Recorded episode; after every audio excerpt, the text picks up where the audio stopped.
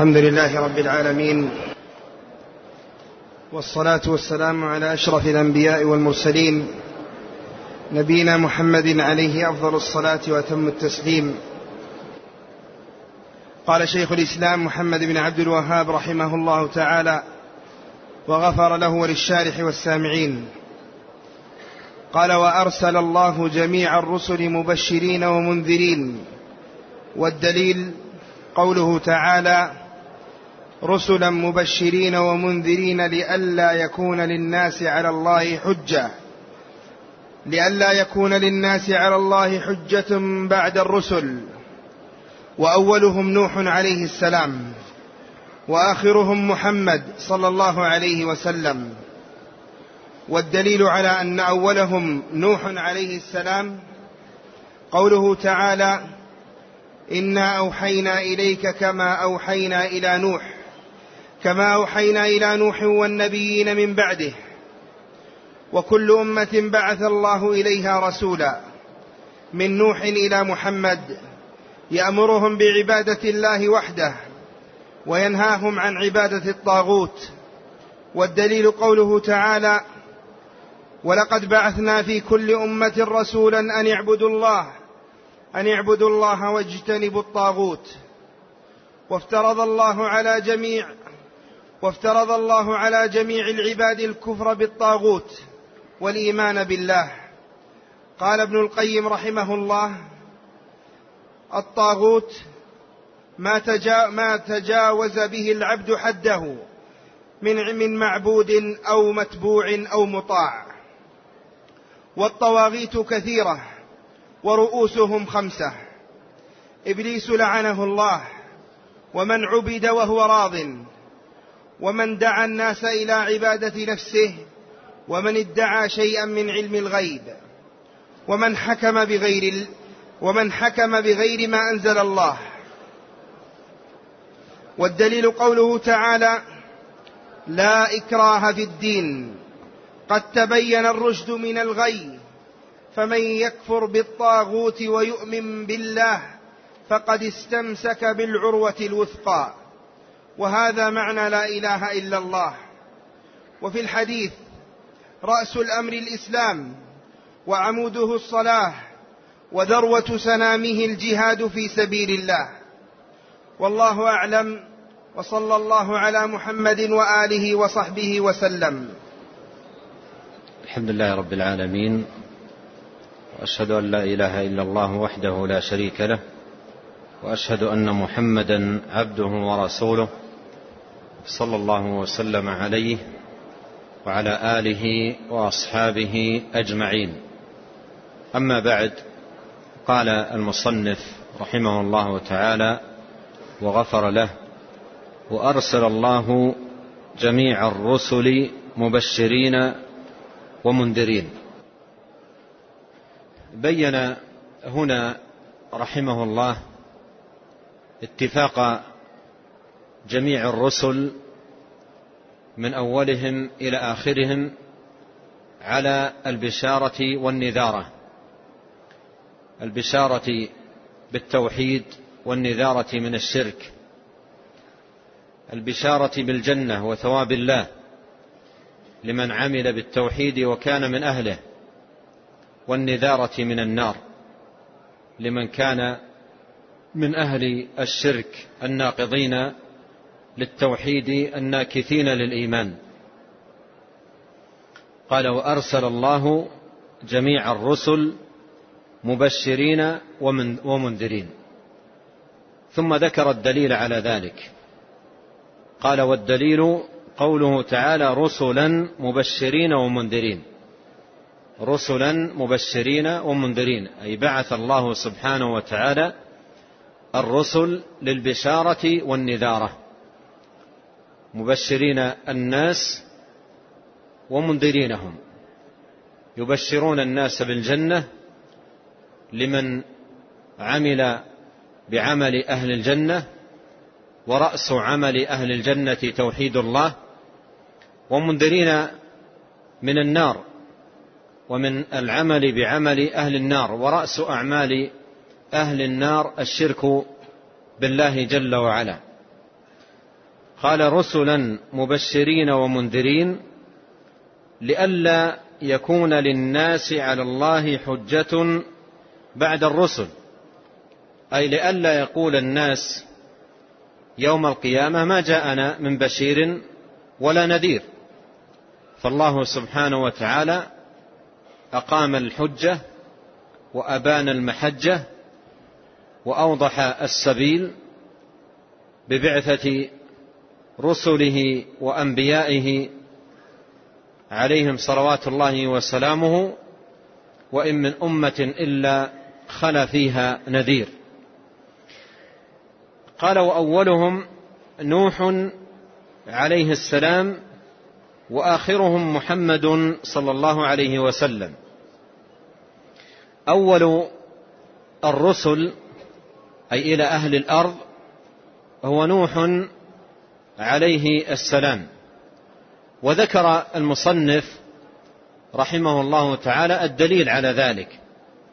ذكر الدليل على أن أول رسول إلى أهل الأرض هو نوح عليه السلام وهو قول الله تبارك وتعالى إنا أوحينا إليك كما أوحينا إلى نوح والنبيين من بعده. كما أوحينا إلى أولهم ثم توالوا بعده وبعثت الرسل تترى بعده فكان هو أولهم ولهذا قال والنبيين من بعده وجاء في الصحيحين في ذكر حديث الشفاعة الطويل أن الناس يوم القيامة يأتون نوحا عليه السلام ويقول ويقولون له أنت أول رسول بعثه الله إلى أهل الأرض. والحديث في الصحيحين.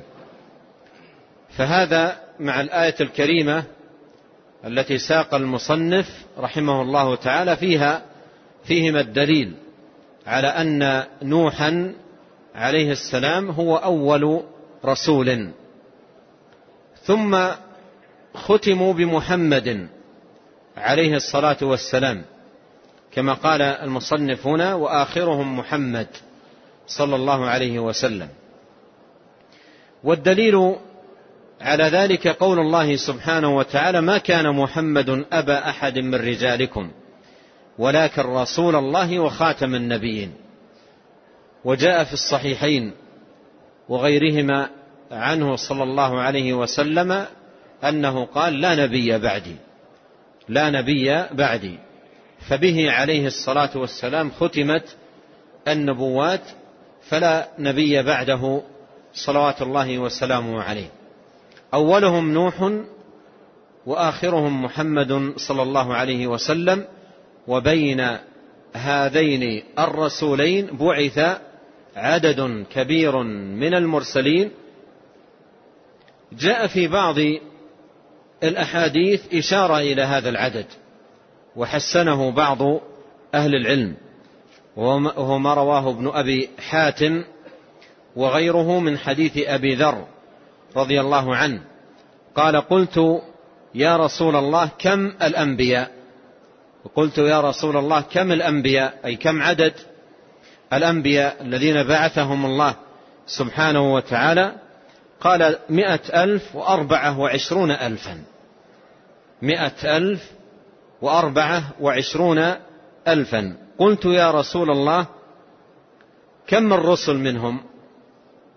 لأن القاعدة عند أهل العلم أن كل رسول نبي وليس كل نبي رسولا. ولهذا قال أبو ذر رضي الله عنه كم الرسل منهم؟ يعني كم عدد الرسل من هؤلاء الأنبياء؟ لأن كل رسول نبي. وليس كل نبي رسولا. فقال كم عدد الرسل منهم؟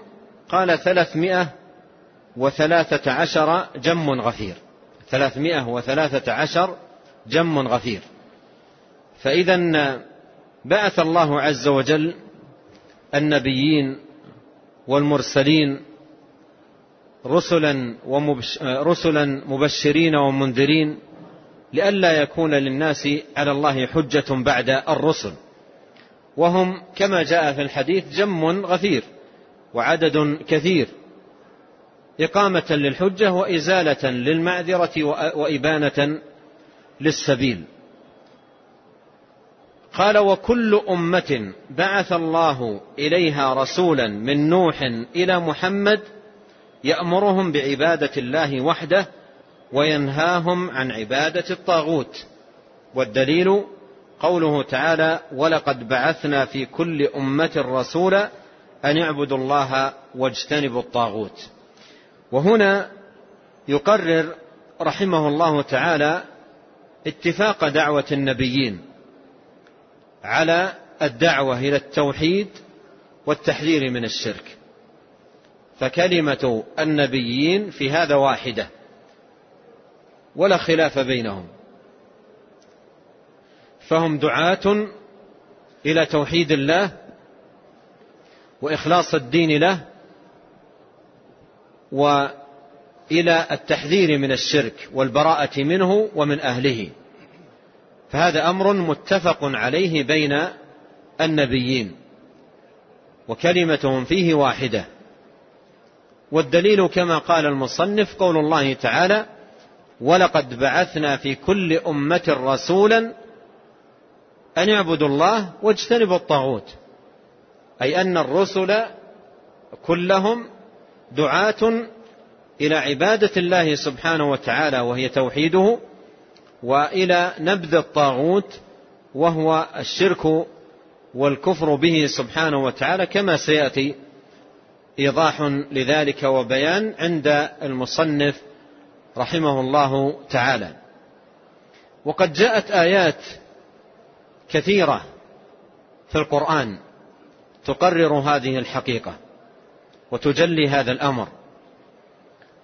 كقول ربنا سبحانه وتعالى في القرآن الكريم وما أرسلنا من قبلك من رسول إلا نوحي إليه أنه لا إله إلا أنا فاعبدون.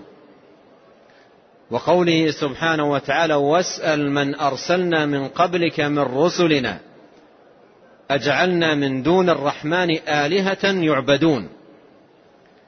وكذلك قول الله سبحانه وتعالى واذكر أخا عاد إذ أنذر قومه بالأحقاف. وقد خلت النذر من بين يديه ومن خلفه ألا تعبدوا إلا الله. وقد خلت النذر من بين يديه ومن خلفه ألا تعبدوا إلا الله. خلت النذر أي الرسل من بين يديه أي من أمامه ومن خلفه أي قبله. اتفقوا كلهم على هذا الأمر ألا تعبدوا إلا الله. الذي هو إخلاص العبادة لله تبارك وتعالى والتحذير من الإشراك به, سبحانه وتعالى. ولهذا جاء في القرآن الكريم عند ذكر قصص الأنبياء أن أول شيء يبدأ به الأنبياء أقوامهم في الدعوة إلى الله سبحانه وتعالى هو اعبدوا الله ما لكم من إله غيره. فهذه الكلمة هي أول كلمة يسمعها الأقوام من الأنبياء. اعبدوا الله ما لكم من إله غيره. فكلمة الأنبياء واحدة فكلهم دعاة إلى توحيد الله جل وعلا وإخلاص الدين له. ولهذا جاء في الحديث الصحيح أن نبينا عليه الصلاة والسلام قال نحن الأنبياء أبناء علات ديننا واحد وأمهاتنا شتى. ديننا واحد أي عقيدتنا واحدة وهي الدعوة إلى عبادة الله سبحانه وتعالى وإخلاص الدين له. وأمهاتنا شتى أي شرائعنا مختلفة لأن الشريعة والأحكام قد تختلف من نبي إلى آخر. كما قال الله سبحانه لكل جعلنا منكم شرعة ومنهاجا. أما التوحيد فالأنبياء كلمتهم فيه واحدة العقيدة الكلمة فيها عند الأنبياء واحدة ليس فيهم خلاف أو ليس بينهم خلاف في شيء من هذا. قال وكل أمة بعث الله إليها رسولا من نوح إلى محمد يأمرهم بعبادة الله وحده وينهاهم عن عبادة الطاغوت. لاحظ أن دعوة الأنبياء كلهم قائمة على أمر ونهي. قائمة على أمر ونهي. يأمرهم وينهاهم. كل نبي يأمر وينهى. يأمرهم بالتوحيد وينهاهم عن الشرك أو ينهاهم عن الطاغوت. وهذا يعلم به أن أمر الإنسان ودينه وأعماله وجميع طاعاته لا تستقيم إلا إذا بنيت على هذا الأمر والنهي. إلا إذا بنيت وأسست على هذا الأمر والنهي. الأمر بعبادة الله والنهي عن عبادة الطاغوت.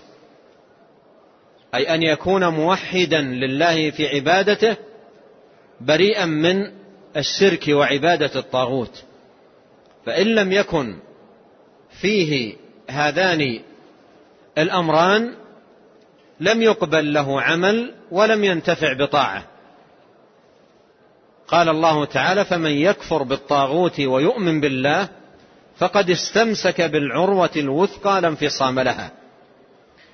وهذا يبين لنا المكانة العظمى والمنزلة العلية للتوحيد والإخلاص والبراءة من الشرك وأنهما لهذا الدين بمثابة الأساس والأصل الذي يقام عليه دين الله سبحانه وتعالى. وهنا أنقل كلاما عظيما نافعا للشيخ عبد الرحمن بن قاسم في حاشيته على الأصول الثلاثة. قال رحمه الله وبه تعرف عظمة شأن التوحيد ومعرفتك عظمة ومعرفتك عظمته بأن تصرف همتك إليه وإلى معرفته والعمل به غاية جهدك. وإلى معرفة ما يضاده وما سواه من أنواع العلوم الفروعية بعد ذلك. أي يؤتى بها بعد أن يؤتى بالأصل والأساس الذي تبنى عليه الأعمال. قال فيهتم الإنسان غاية الاهتمام بمعرفة أصل الدين إجمالا قبل الواجب من الفروع الصلاة والزكاة وغير ذلك. فلا تصلح الصلاة ولا الزكاة قبل الأصل. فلا بد من معرفة أصل الدين إجمالا ثم معرفة ثم معرفة فروعه تفصيلا. وفي حديث معاذ لما بعثه النبي صلى الله عليه وسلم إلى اليمن قال له إنك تأتي قوما من أهل الكتاب فليكن أول ما تدعوهم إليه شهادة أن لا إله إلا الله. فإنهم أطاعوك لذلك فأعلمهم أن الله افترض عليهم خمس صلوات في كل يوم وليلة. تنبه. قال إنهم أطاعوك لذلك يعني إنهم أطاعوك للتوحيد فأعلمهم بأمر الصلاة. قال وهذا يفيد أنهم إذا لم يعلموا التوحيد ولم يعملوا به فلا يدعوهم للصلاة. لأنهم لو صلوا بدون التوحيد لا تفيد الصلاة. نرجع للحديث مرة ثانية. قال فليكن أول ما تدعوهم أول ما تدعوهم إليه شهادة أن لا إله إلا الله. ثم قال فإنهم أطاعوك. مفهوم الحديث أنهم إن لم يطيعوك في التوحيد لا تعلمهم بالصلاة. لأنك لو أعلمتهم بالصلاة وصلوا بدون التوحيد الصلاة لا تنفعهم. لأنها قائمة على ماذا؟ على غير أصل. لأنها قائمة على غير أصل ومبنية على غير أساس. قال وهذا يفيد أنهم إذا لم يعلموا التوحيد ولم يعملوا به فلا يدعوهم للصلاة إن لم يطيعوه في الدخول في الإسلام. فإن الصلاة لا تنفع فإن الصلاة لا تنفع ولا غيرها بدون التوحيد. فإنه لا يستقيم بناء على غير أساس ولا فرع على غير أصل. والأصل والأساس هو التوحيد. والصلاة وإن كانت هي عمود الإسلام فمع ذلك لم تفرض إلا بعد الأمر بالتوحيد بنحو عشر سنين. وهذا سبق أن مر معنا. قال ومما يبين أن التوحيد هو الأصل كونه يوجد من يدخل الجنة ولم يصل ركعة واحدة. يقول ومما يبين أن التوحيد هو الأصل كونه يوجد من يدخل الجنة ولم يصلي ركعة واحدة. وذلك إذا اعتقد التوحيد وعمل به ومات متمسكا به. ومات متمسكا به. كأن يقتل قبل أن يصلي أو يموت كأن يقتل قبل أن يصلي أو يموت. ممكن شخص يدخل الجنة وليس عنده إلا التوحيد. ليس عنده صلاة ولا صيام ولا مثل أن يدعى إلى الإسلام ويبين له الإسلام فيعلن الإسلام أشهد أن لا إله إلا الله وأن محمد رسول الله ثم يقتل. ثم يقتل أو يموت. فهذا يدخل الجنة. فهذا يدخل الجنة. قال والصلاة لا تنفع وحدها. والصلاة لا تنفع وحدها. ولو صلى وزكى وصام إذا لم يعتقد التوحيد. وبذلك يعرف عظم شأن التوحيد. قال وما هلك من هلك إلا بترك العلم بالتوحيد. وما هلك من هلك إلا بترك العلم بالتوحيد والعمل به. وما دخل الشيطان على من دخل ولا مزق عقول من مزق ولا وقع ما وقع إلا من آفة قولهم يكفي النطق بالشهادتين ومجرد المعرفة حتى إن من علمائهم من لا يعرف التوحيد أصلا. وذلك لكونهم ابتلوا بالشرك وعبادة الأوثان وكثرة الشبهات الباطلة. فبذلك خفي التوحيد على كثير ممن يدعي العلم لعدم المعرفة به. وإلا فمعرفة التوحيد والشرك من أهون, من أهون ما يكون. وأسهله إجمالا كما في زمن الصحابة فإنهم كانوا يعرفون التوحيد والشرك. فمن قال لا إله إلا الله يترك الشرك ويعلم أنه باطل مناف لكلمة الإخلاص. ولهذا لما دعاهم النبي صلى الله عليه وسلم إلى التوحيد وقال قولوا لا إله إلا الله تفلحوا قالوا أجعل الآلهة إلها واحدا إن هذا لشيء عجاب.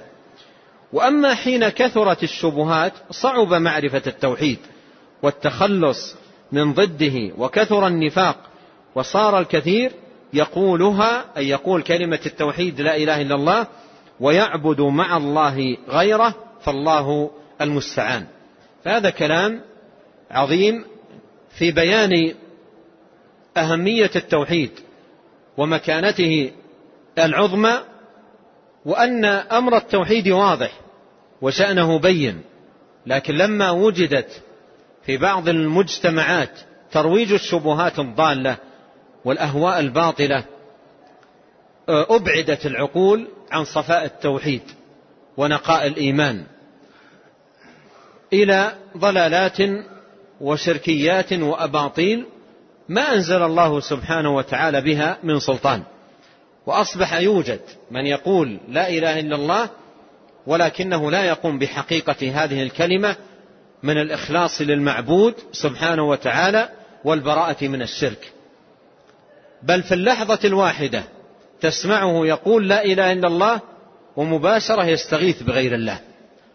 ومباشرة بعد كلمة لا إله إلا الله يستغيث بغير الله ويطلب مدده أو شفاءه أو صلاحه أو هداية ولده من غير الله تبارك وتعالى فأين هؤلاء من نور هذه الكلمة وضياء التوحيد وسن الإيمان الذي تدل عليه هذه الكلمة العظيمة المباركة؟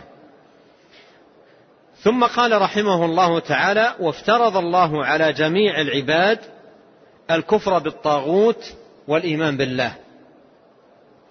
ومرت معنا الآية في أن هذا هو زبدة دعوة المرسلين وخلاصة رسالتهم ولقد بعثنا في كل أمة رسولا أن يعبدوا الله واجتنبوا الطاغوت. قال وافترض الله على جميع العباد الكفر بالطاغوت والإيمان بالله. افترض عليهم أي أن هذا الأمر الذي هو الكفر بالطاغوت والإيمان بالله فرض لازم وواجب متعين وأمر متحتم على كل مسلم ومسلمة. ولا سعادة ولا نجاة من النار ولا فوز برضا الله سبحانه وتعالى إلا بتحقيق هذا الأصل. ولهذا قال الله تعالى بعد آية الكرسي فمن يكفر بالطاغوت ويؤمن بالله فقد استمسك بالعروة الوثقى. أي استمسك بالتوحيد وبالدين الحق. الكفر بالطاغوت والإيمان بالله. هذان فرضان متحتمان. افترض الله على العباد أن يكفروا بالطاغوت ويؤمنوا بالله. ما هو الكفر بالطاغوت؟ وما هو الإيمان بالله؟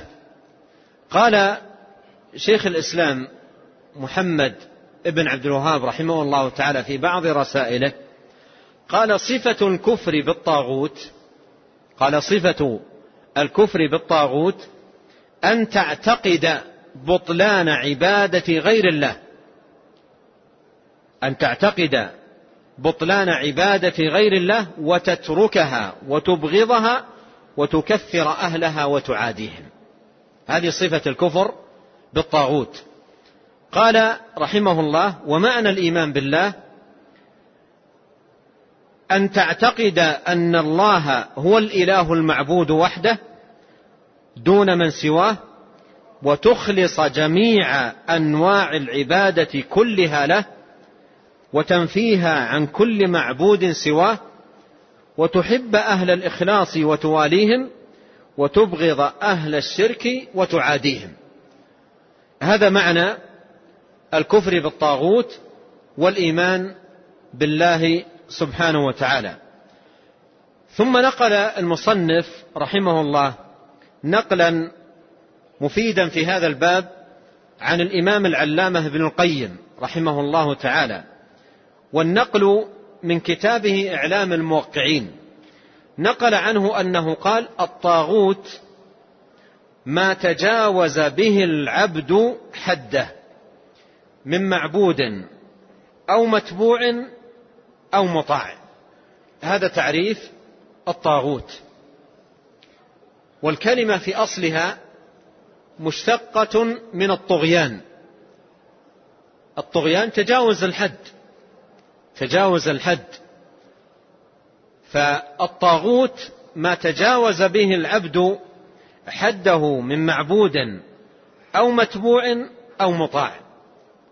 من معبود إذا تجاوز الإنسان حده في مخلوق من مخلوقات الله فجعله معبودا مع الله. يصرف له العبادات من دعاء أو رجاء أو ذبح أو غير ذلك من أنواع العبادة.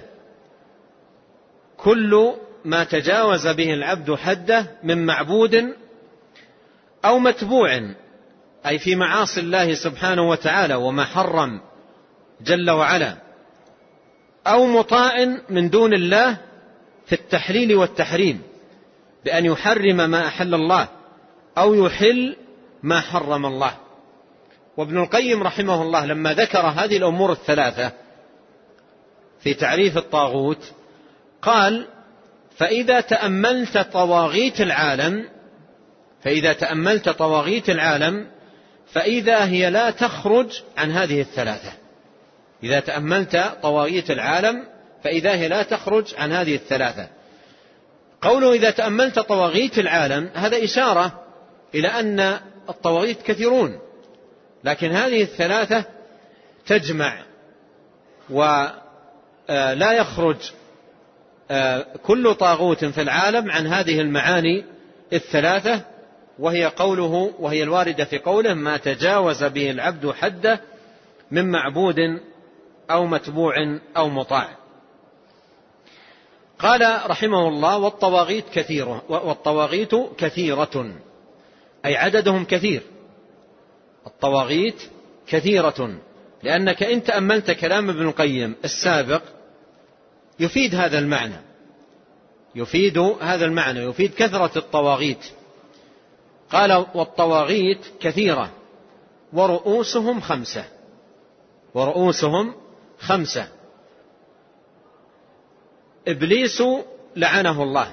يعني أول هؤلاء الطواغيت وأشرهم وأعتاهم وأكثرهم طغيانا إبليس آه، لعنه الله فهو أشد الطواغيت لأنه الداعية الأول للشرك ولعبادة غير الله سبحانه وتعالى. يا أبت لا تعبد الشيطان. فالشيطان الداعية الأول وأكبر الدعاة إلى الشرك بالله سبحانه وتعالى. يدعو إلى أمور كثيرة لكن أهم شيء يدعو إليه ويجد ويجتهد في نيله ويحرص جنوده عليه الشرك بالله سبحانه وتعالى وعبادة الطواغيت. قال أولهم آه، قال رؤوسهم خمسة إبليس لعنه الله ومن عبد وهو راض. ومن عبد وهو راض. من عبد بالدعاء والذبح والنذر والرجاء وغير ذلك وهو راض. أما من يعبد وهو ليس راض لا يكون طاغوتا. لا يكون طاغوتا. وعبادته طغيان. عبادته طغيان. ممن عبد غير الله سبحانه وتعالى لأنها تجاوز للحد. وكفر بالله سبحانه وتعالى. لكن من عبد من دون الله وهو غير راض مثل عيسى عليه السلام عبد من دون الله وهو غير راض. وعزير عبد وهو غير راض. الملائكة عبدت وهي ليست راضية. فكل من عبد من ملك أو نبي أو ولي من الأولياء من دون الله سبحانه وتعالى فلا ليس داخلا في الباب فالطاغوت من عبد من دون الله وهو راض وهو راض بأن يعبد مقر لهذا الأمر غير منكر له. والملائكة والأنبياء وأولياء الله عز وجل الصادقين كلهم يبرؤون ممن عبدهم ويعلنون البراءة بين يدي الله سبحانه وتعالى يوم القيامة. من هؤلاء لأنهم ليسوا راضين عن ذلك. حتى نبينا عليه الصلاة والسلام يبرأ إلى الله سبحانه وتعالى من ذلك لأن العبادة حق لله حق لله لا يدعى إلا الله ولا يستغاث إلا بالله ولا يذبح إلا لله ولا يصرف شيء من العبادة إلا لله سبحانه وتعالى. فكما أن ربنا عز وجل تفرد بخلق الخلق فالواجب أن يفرد. وحده سبحانه وتعالى بالعبادة فلا يجعل معه شريك لا ملك مقرب ولا نبي مرسل فضلا عن غيرهما وأن المساجد لله فلا تدعو مع الله أحدا. قال ومن دعا الناس إلى عبادة نفسه أيضا طاغوت. من دعا الناس إلى عبادة نفسه فهو طاغوت حتى وإن لم يعبدوه حتى وإن لم يعبده ولا واحد من الناس فهو طاغوت. طالما أنه يدعو الناس إلى عبادة نفسه ويريد منهم أن يعبدوه أو يصرفوا له شيئا من العبادة أو يعطوه شيئا من حقوق الله وخصائصه فهذا طاغوت. حتى وإن لم يقبلوا منه. حتى وإن لم يجد من يقبل منه ذلك. فهو من الطواغيت. مثل أن يدعي للناس أنه يعلم الغيب. هذا طاغوت. وإن لم يصدقه أحد حتى وإن لم يصدقه أحد. وكذلك من يريد من الناس أن يعبدوه أو يعلق حاجاتهم به أو يريد أن تصرف له آه، أشياء من حقوق الله وخصائصه. فهذا من الطواغيت حتى وإن لم يقبل منه أحد. قال ومن دعا الناس إلى عبادة نفسه ومن ادعى شيئا من علم الغيب. ومن ادعى شيئا من علم الغيب. أيضا فهو من الطواغيت. مثل السحرة والكهنة والمشعوذين والمنجمين والرمالين ومن يزعمون القراءة في الكف إلى آخره. كل من ادعى علم الغيب فهو من الطواغيت. قل لا يعلم من في السماوات والأرض الغيب إلا الله. فعلم الغيب أمر اختص الله سبحانه وتعالى به فمن ادعى ذلك لنفسه فهو من الطواغيت لأن هذا من تجاوز العبد للحد. فعلم الغيب لله. فإذا ادعاه أحد الناس أو أحد المخلوقين لنفسه يكون بذلك طاغوتا لأنه تجاوز بذلك الحد. قال والطواغيت كثيرة ورؤوسهم خمسة. إبليس لعنه الله ومن عبد وهو راض ومن دعا الناس إلى عبادة نفسه ومن ادعى شيئا من علم الغيب قال ومن حكم بغير ما أنزل الله. ومن حكم بغير ما أنزل الله. أي ترك أحكام الله وشرعه وتنزيله وسن في الناس أحكاما وقوانين وضعية من وضع البشر فنبذ حكم الله جل وعلا واستبدل به آه، أحكام البشر وقوانين البشر والأمور التي وضعها البشر. أفحكم الجاهلية يبغون؟ ومن أحسن من الله حكما لقوم يوقنون؟ أم لهم شركاء شرعوا من الدين شرعوا لهم من الدين ما لم يأذن به الله. ومن لم يحكم بما أنزل الله فأولئك هم الكافرون. إن الحكم إلا لله. قال ومن حكم بغير ما أنزل الله. ومن حكم بغير ما أنزل الله.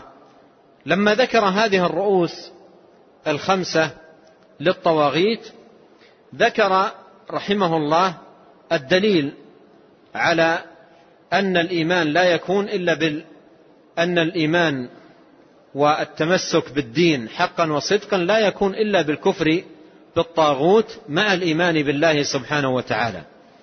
قال والدليل قوله تعالى لا إكراه في الدين قد تبين الرشد من الغي فمن يكفر بالطاغوت ويؤمن بالله فقد استمسك بالعروة الوثقى. قوله لا إكراه في الدين أي لا تكره أحدا عليه لأنه استبان أمره واتضح وظهر وبان فلا يحتاج مع ذلك إلى أن يكره أحد عليه. وقيل إن هذه الآية كانت في ابتداء الأمر ثم نسخت بالآيات التي فيها الأمر بالقتال. قال قد تبين الرشد من الغي فمن يكفر بالطاغوت ويؤمن بالله فقد استمسك بالعروة الوثقى. تبين الرشد من الغي أي تميز الحق من الباطل والإيمان من الكفر والهدى من الضلال أي بالآيات البينات والحجج الواضحات والدلائل الساطعات التي جاء بها الرسول الكريم صلوات الله وسلامه عليه. وقوله فمن يكفر بالطاغوت ويؤمن بالله فقد استمسك بالعروة الوثقى. استمسك بالعروة الوثقى أي أخذ وتعلق بالمعتصم الذي لا ينفصل ولا, ينف ولا الذي لا ينفصل لا انفصام لها. أي اعتصم بالمعتصم الذي من تمسك به نجا. ومن لم يتمسك به هلك. وهذا فيه أنه لا نجاة ولا عصمة لأحد ولا سلامة إلا بهذين الأمرين. الكفر بالطاغوت والإيمان بالله. قال فمن يكفر بالطاغوت ويؤمن بالله فقد استمسك بالعروة الوثقى. ومعنى استمسك بالعروة الوثقى أي استمسك بلا إله إلا الله. فلا إله إلا الله هي العروة الوثقى. ولا يكون العبد من أهل لا إله إلا الله إلا بتحقيق ما دلت عليه هذه الكلمة العظيمة من النفي والإثبات. والنفي هو الكفر بالطاغوت والإثبات هو الإيمان بالله وبهما يكون العبد من أهل لا إله إلا الله حقا وصدقا. أما بمجرد النطق لهذه الكلمة دون تحقيق ما دلت عليه من الكفر بالطاغوت والإيمان بالله فإن الإنسان لا يكون بمجرد ذلك من أهل هذه الكلمة العظيمة. يقول شيخ الإسلام ابن تيمية رحمه الله تعالى وهذا تقعيد نافع وتأصيل مفيد. يقول رحمه الله كل اسم علق بأسماء الدين كل اسم علق بأسماء الدين من إسلام أو إيمان أو غيرهما إنما يثبت لمن اتصف بتلك الصفة الموجبة لذلك. إنما يثبت لمن اتصف بتلك الصفة الموجبة لذلك. أي أن مجرد الادعاء أو مجرد الاتصاف مجرد الادعاء أو مجرد الانتماء بدون تحقيق الاتصاف بما يقتضيه ويوجبه لا يكون من أهل ذلك الوصف. فلو قال إني مسلم ولا يستسلم أو قال إني مؤمن ولا يقر ولا يصدق أو غير ذلك لا يكون من أهل هذه الألفاظ وإن ادعاها لنفسه. فإذا ليست العبرة بالدعاوى وإنما العبرة بالحقائق. وإنما العبرة بالحقائق. ثم قال رحمه الله وفي الحديث رأس الأمر الإسلام وعموده الصلاة وذروة سنامه الجهاد في سبيل الله. رأس الأمر الإسلام أي توحيد الله سبحانه وتعالى. وتحقيق الشهادتين.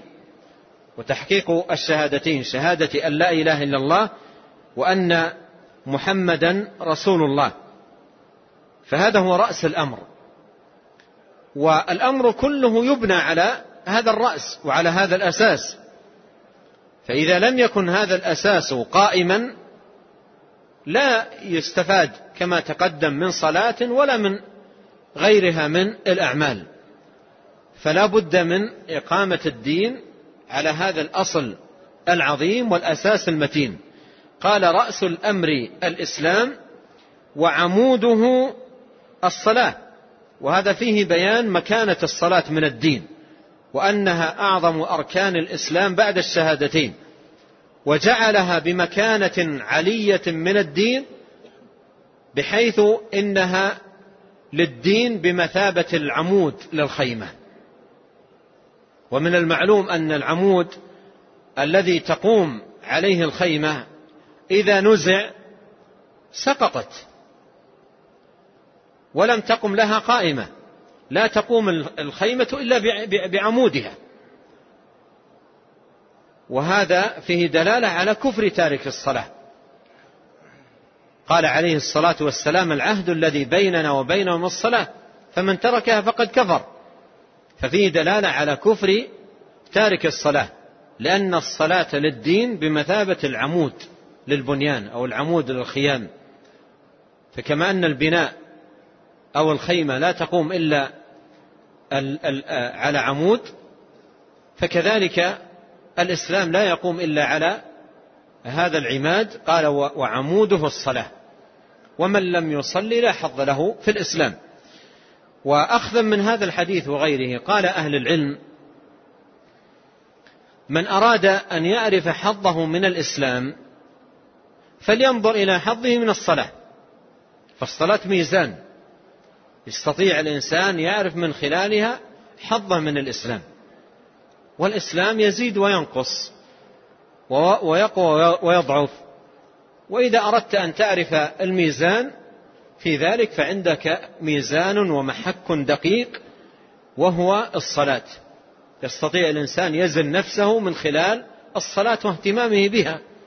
ومن المعلوم أن الناس يتفاوتون في أمر الصلاة تفاوتا عظيما. قال وذروة سنامه الجهاد في سبيل الله. ذروة الشيء أعلاه وأرفع شيء فيه. وسمي سنام البعير سناما لارتفاعه وعلوه ولأنه أعلى شيء في البعير وأرفعه.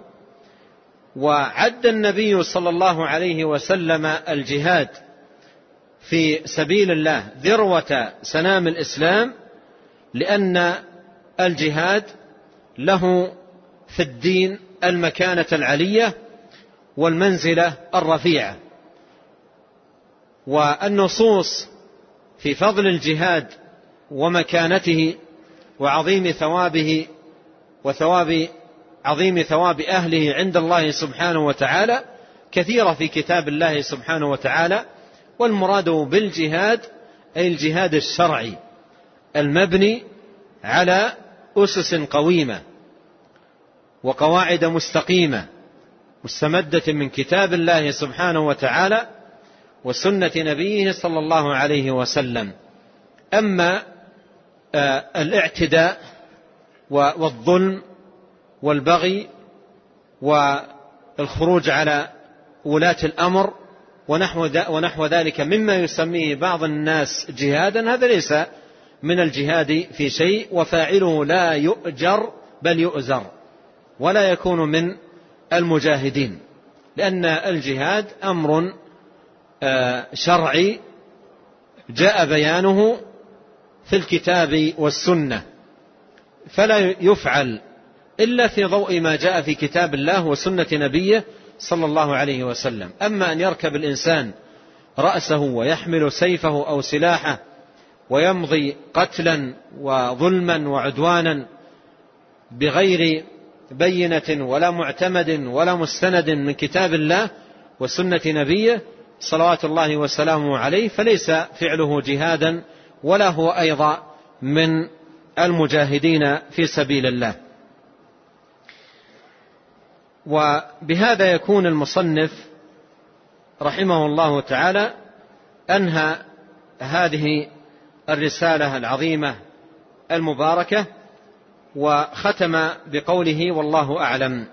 ختم هذه النبذة الطيبة بقوله والله أعلم برد العلم إلى الله سبحانه وتعالى الذي أحاط بكل شيء علما وأحصى كل شيء عددا ووسع كل شيء علما فرد العلم إلى عالمه ثم ختم بالصلاة والسلام على نبينا محمد وآله وصحبه أجمعين ونسأل الله عز وجل العظيم رب العرش العظيم بأسماء الحسنى وصفات العلى أن يجزي هذا الإمام وغيره من علماء المسلمين وأئمة الدين عنا وعن المسلمين خير الجزاء وأن يرفع درجاتهم في عليين وأن يغفر لنا ولهم أجمعين وأن يلحقنا جميعا بالصالحين من عباده وأن يغفر لنا ولوالدينا ولمشايخنا وللمسلمين والمسلمات والمؤمنين والمؤمنات الأحياء منهم والأموات. ونسأله تبارك وتعالى أن يحيينا مسلمين وأن يتوفانا مؤمنين غير ضالين ولا مضلين وأن يثبتنا بالقول الثابت في الحياة الدنيا وفي الآخرة. ونسأله جل وعلا أن يصلح لنا ديننا الذي هو عصمة أمرنا وأن يصلح لنا دنيانا التي فيها معاشنا وأن يصلح لنا آخرتنا التي فيها معادنا وأن يجعل الحياة زيادة لنا في كل خير والموت راحة لنا من كل شر. وآخر دعوانا أن الحمد لله رب العالمين وصلى الله وسلم وبارك وأنعم على عبد الله ورسوله نبينا محمد وآله وصحبه أجمعين.